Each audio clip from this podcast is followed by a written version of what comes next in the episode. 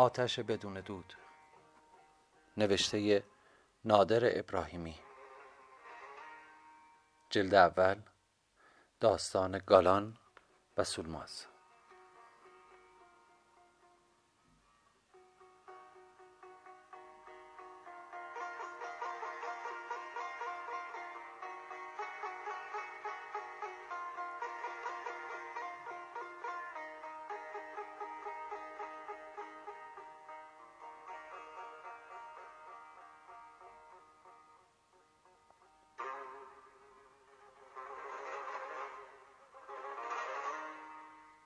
یا حق.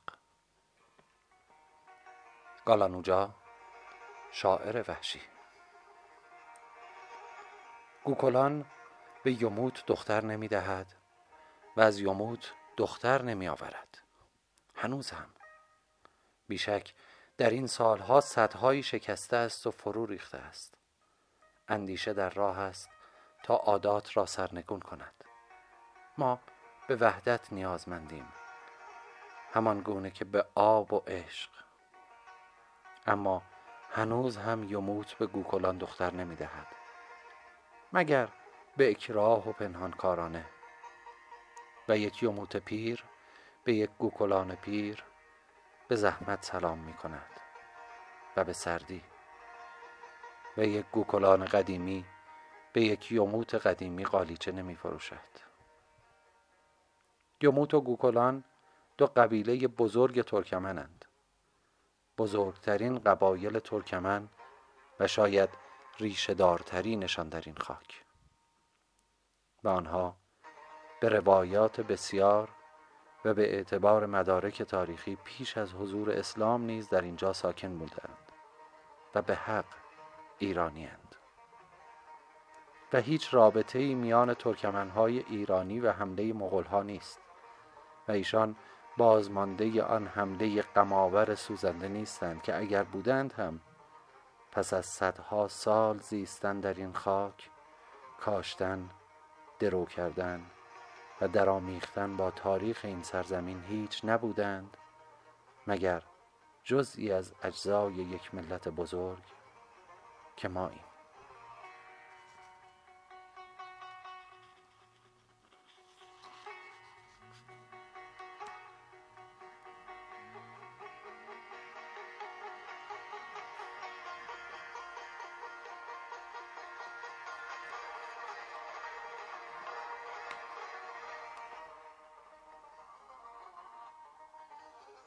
افسانه می‌گوید بنیانگذار قبیله یموت دلاوری بود عاشق پیشه به نام یموت.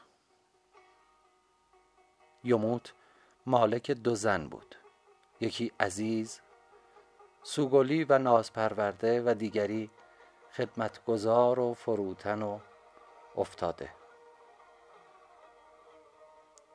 گزل نام نازپرورده یموت پسری آورد که نامش را شرف الدین نهادند. و زن فروتن که به دلیل همین فروتنی و افتادگی نامش در افسانه ها نمانده است دو پسر برای یبوت آورد. این دو پسر را چونی و قجق نامگذاری کردند. افسانه می‌گوید قبیله بزرگ یموت فرزندان این سه برادرند چونی قجق و شرف الدین.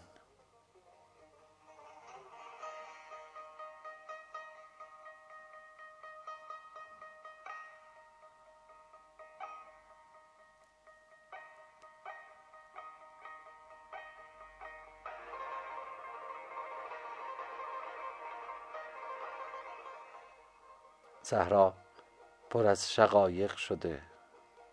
گزل نازنینم. خدمتکارت را بگو تا دسته ای شقایق برایت بچیند. خدمتکارت را بگو تا پاهایت را در کاسه بلور بشوید و تو را مثل گل تازه شقایق به چادر من بفرستد. اگر صد زن مطیع داشته باشم گزل نازنینم فقط تو آهوی رام نشدنی صحرای قلب منی. امر کن اخم کن بزن بیازار تا بدانی چه عزیزی نزد من. گزل نازنینم.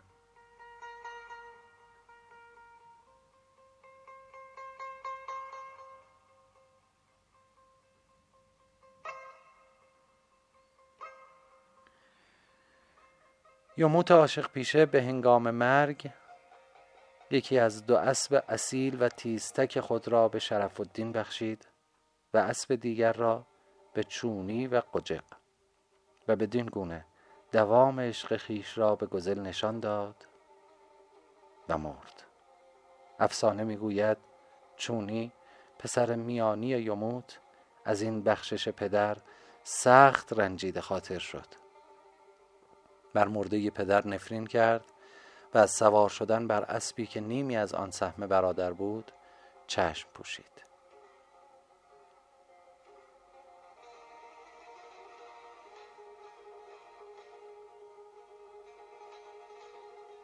من از مردریک پدری که معنی مسابات را نمی‌دانست و به هنگام مرگ میان فرزندان خود تفرقه انداخت هیچ نمی‌خواهم.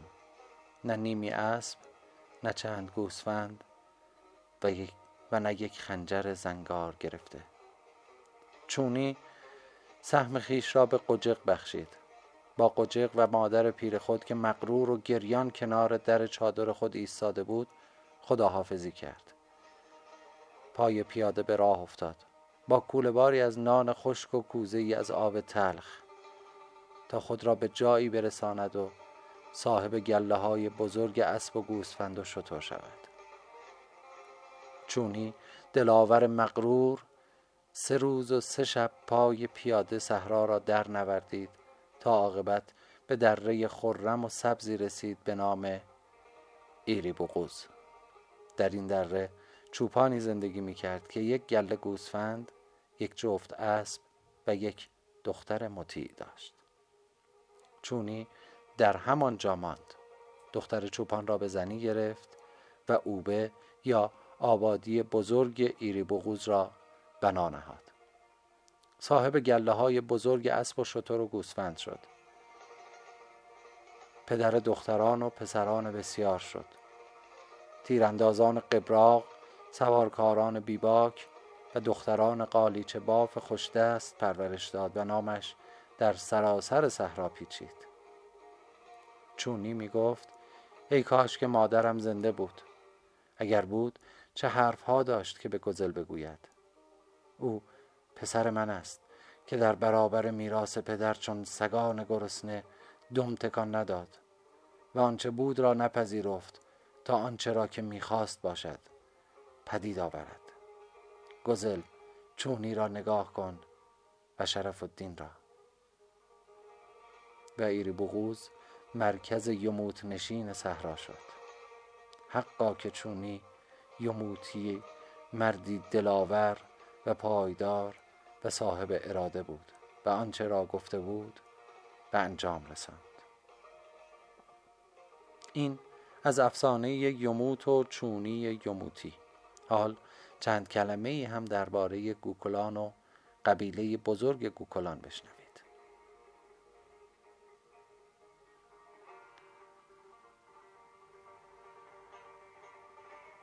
افسانه می‌گوید گروهی از ترکمنها که فرزندان مردی به نام قراخان بودند در قسمتی از صحرا زندگی می‌کردند. که گرچه به دریا نزدیک بود اما بی آب شیرین مانده بود. زیرا فرزندان چونی یموتی مسیر تنها رودخانه بزرگی را که به سرزمین قراخانی ها می رفت تغییر داده بودند و آن را به درون سرزمین خیش گردانده بودند. و ترکمنهای قراخانی هر چه می کردند نمی توانستند رود را به مسیر اصلیش بازگردانند. روزی از روزها سواری ناشناس به دیدار ایشان آمد و راه برگرداندن رود را به ایشان آموخت. ترکمنهای مدیون این مرد را گوکلان نامیدند. به معنی تقریبی مردی که سوار اسب آمد و خود را نیز قبیله گوکلان یا گوکلان نامگذاری کردند. افسانه می‌گوید یموت و گوکلان بدین گونه دشمنی از آب آغاز کردند که من الماء کل شیء حی. ای برادر برهایم از بی آبی می میرند و زمینهایم از تشنگی می سوزند تفنگت را بردار تا زمین و گوسفندان را با خون سیراب کنیم. دختر شیرینم را به یک کاسه آب شیرین می فروشم در میان شما ای قبیله من مرد کیست تا از قرچای یک کاسه آب بیاورد؟ برادرها برایم مهمانی از راه دور آمده. مهمانی که شب در چادر من خواهد خوابید. اگر آب بخواهد چگونه جوابش را بدهم؟ سیاه رود را یک دم نگه دارید تا من رو سیاه نشوم. دستم رطوبت باران دارد. چشمم رطوبت اشک.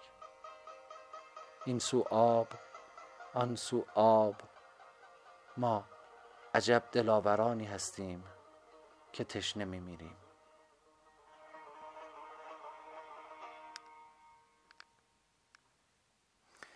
و حقیقت این که از آب گذشته قانون دست در برابر دست خون در مقابل خون به اناد میان قبایل یموت و گوکلان دوام و پایداری بخشید. صدها سال و باز هم ادامه پیدا کرد. حال بار دیگر باز میگردیم به ایری یوغوس صد و چهل و شش سال پیش در ایری پسری به دنیا آمد که او را ازار نامیدند. ازار از, از نواده همان چونی یک کتاز و دلاور بود. ازار از آنجا که بسیار بلند قد بود اوجا لقب گرفت. اوجا در زبان ترکمن به معنای بلند قد و از آنجا که نخستین کسی بود که در ایری بغوز خواندن و نوشتن آموخت و این هنر را یک یاشولی آبر فراداد به او لقب یازی به معنای نوشته را نیز بر لقب دیگرش افزودند. ای حلیمه دختر پالتا تو را بسیار می‌خواهم اما افسوس که نوشتن نمی‌دانم یازی اوجا یازی اوجا را خبر کنید تا قصه های دلم را برای محبوبم حلیمه با اشک بنویسد. یازی اوجا در بیست و سه سالگی زن گرفت و نه ماه بعد صاحب پسری شد که او را گالانوجا نامیدند و پس از آن صاحب دو پسر شد به نامهای تلی اوجا و کرم اوجا یازی اوجا گرچه کلانتر ایری بغوز و مالک چادر سفید نبود. ثروت و مکنت بسیار داشت و پسرانی دلیر و جنگجو. به همین دلیل پس از آق اویلر ایری بغوز که پسر عموی یازی اوجا بود او بزرگترین مرد ایزی بغوز به شمار می آمد و در میان ایری بغوزی ها عزت و احترام بسیار داشت. پسران اوجا پسران یازی اوجا گالان تلی و کرم در دشمنی با گوکلان ها زبان زده خاص و عام بودند و در تیراندازی و آتش افروزی و خونریزی همانند نداشتند. اما در میان آنها گالانوجا پسر بزرگتر داستان دیگری بود. مردی به راستی شر و آشوب طلب. گالانوجا سرور جنگجویان یموت بود. شاعر و وحشی یک کتاز و بیپروا سرسخت و کینجو مرا به شعرهای خوبم بشناس و به صدای خوش سازم. مرا به کینه کهنم بشناس و به صدای داغ تفنگم.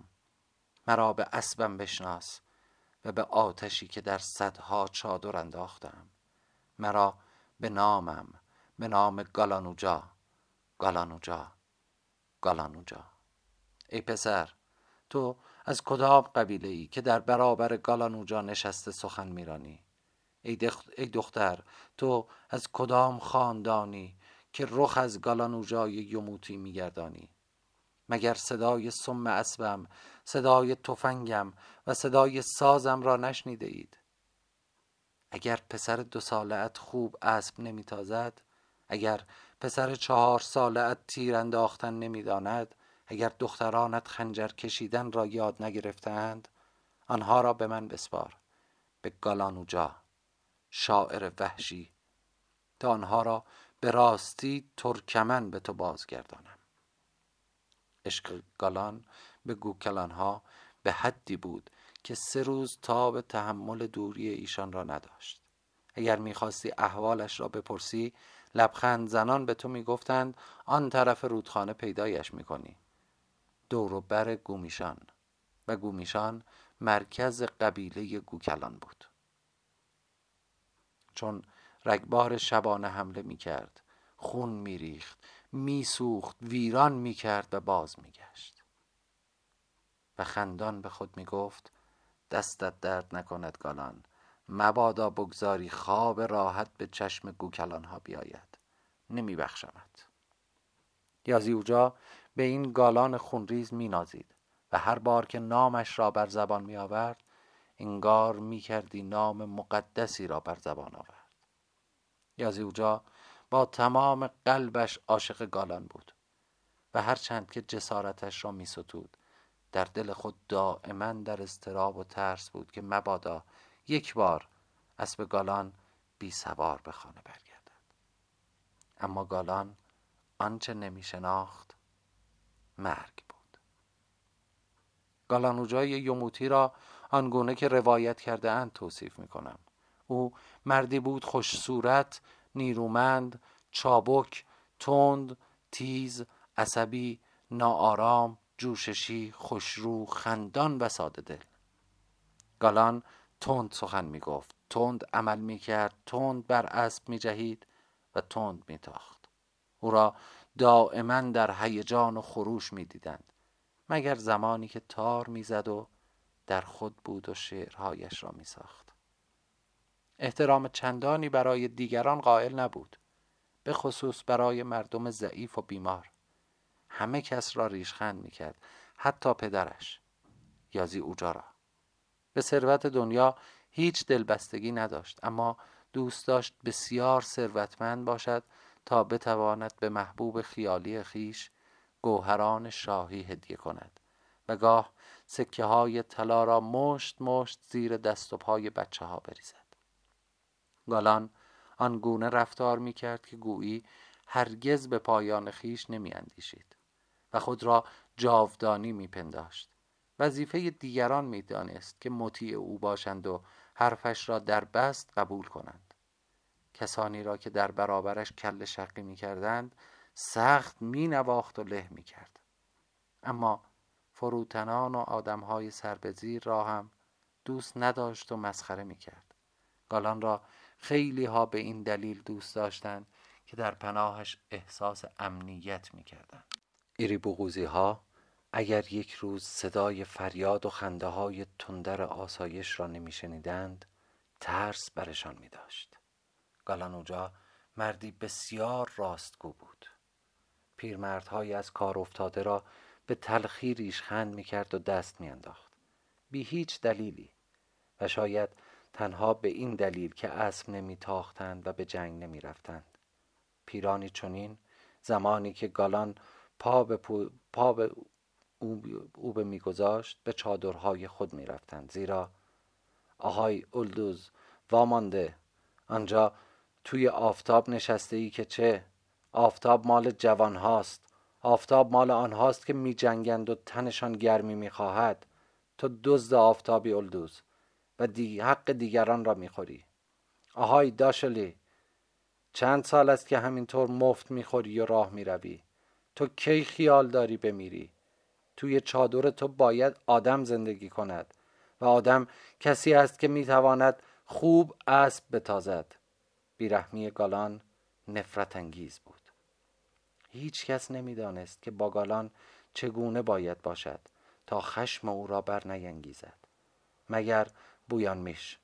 تنها رفیق شفیق گالانوجا تنها مردی که گالان گهگاه حرفش را میشنید و میپذیرفت. بویان میش جوان همسن و سال گالان بود. کوچک اندام و بسیار دلیر اما به خواست گالان سالها بود که دیگر پا به سرزمین گوکلانها نمیگذاشت و دوشادوش گالان نمی جنگید.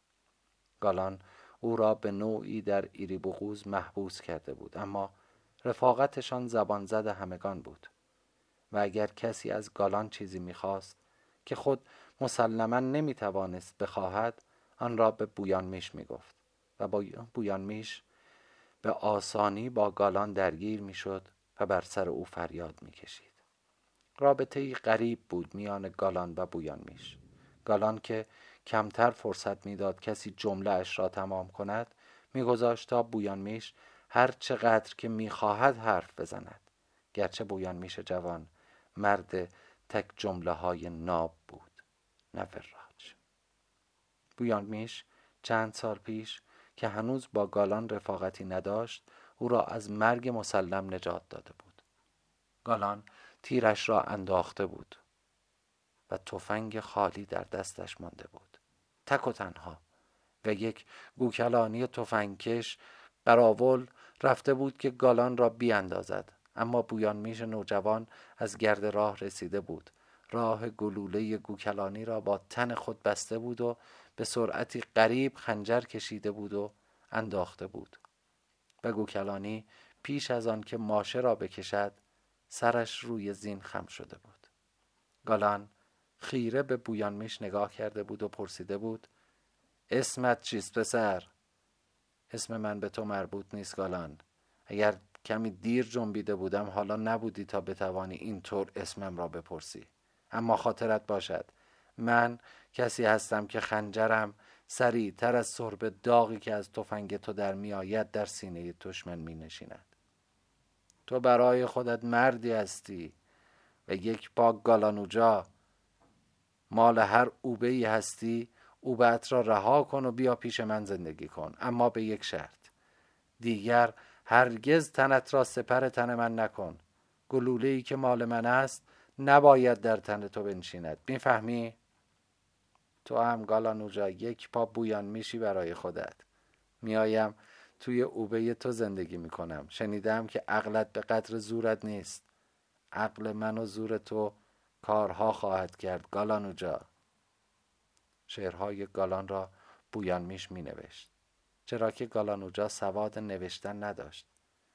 جامه و چاروق و کلاه و سرب و باروت گالان را بویان میش فراهم می ساخت برای آنکه همه ثروت گالان به بویان میش سپرده شده بود.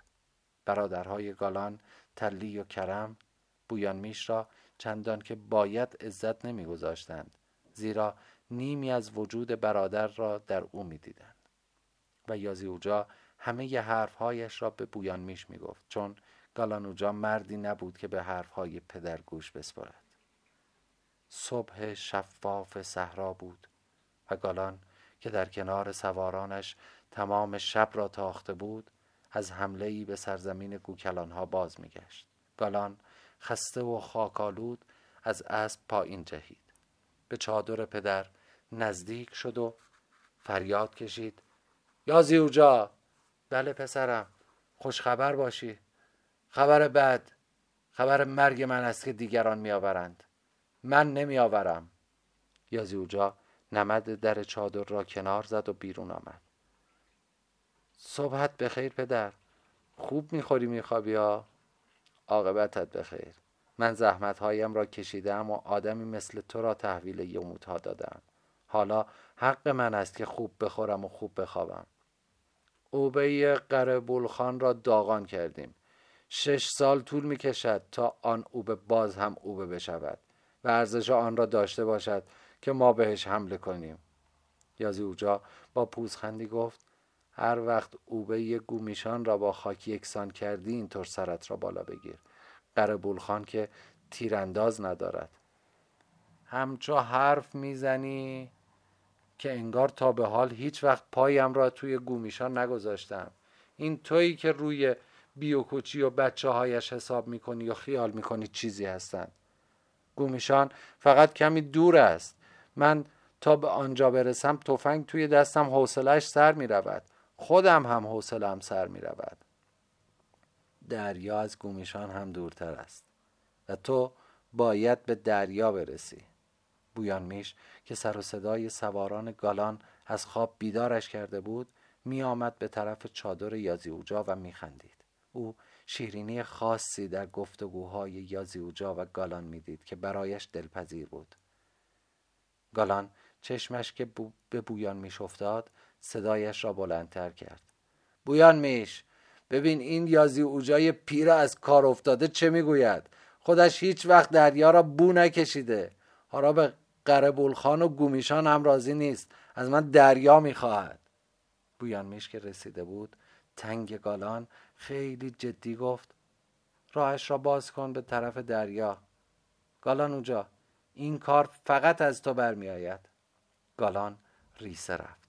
راست می‌گوید این بچه راست می‌گوید پدر. اگر گالانوجا به دریا نرسد قبیله یموت خواب دریا را می‌بیند. گالین از سواران خوب گالان لنگ لنگان رسید که بگذرد. گالان به تحقیر در او نگاه کرد. تیر خورده ای گالین؟ چیزی نیست گالان. چرا خجالت می‌کشی؟ بگو تیر خورده یا برو بمیر. به جایی نخورده که بکشد. بیارزگی خودت بوده پسر. اگر سینت را سپر کرده بودی گلوله وسط قلبت می‌خورد نه پایین پایت. اینجور تیر خوردن ها مایه خجالت قبیله یموت است. بویان میش حرف گالان را بلید و با خشونت گفت اینجور تیر زدن ها مایه خجالت قبیله گوکلان است. ربطی به یموت ندارد. آنها قلب را نشانه می‌گیرند و تیرشان به پا می‌خورد. گناه این جوان چیست؟ گالان نره کشید. گالین بزدل! تا این بویان میش را به خاطر این روی حرف گالان میش می‌زند به کشتن نداده از جلوی چشمم دور شو. من از وکیل یک یموت لنگ به قدر یموتی که میلنگد متنفرم. گالین که رشدش گالان باز خندید. برگشت هر دو دست نیرومندش را روی شانه های بویان میش گذاشت و گفت تو گاهی حرفای حسابی می‌زنی پسر. خیلی مواظب زبانت باش. گالان اوجا یازی اوجا و بویان میش را رها کنیم و به آن سوی صحرا سری بزنیم.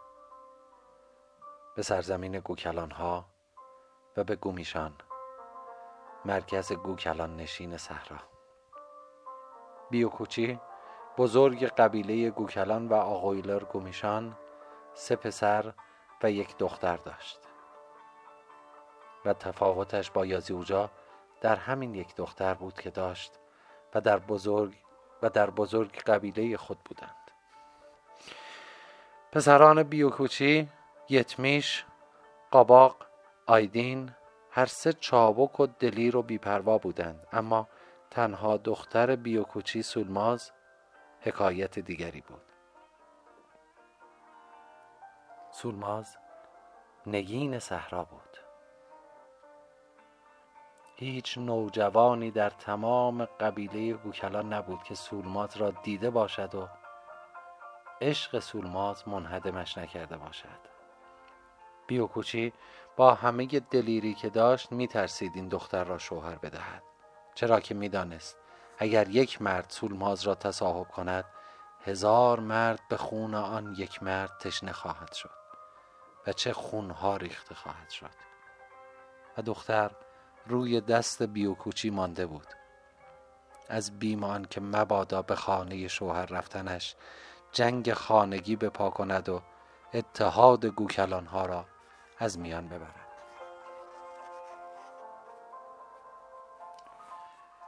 چون این بود.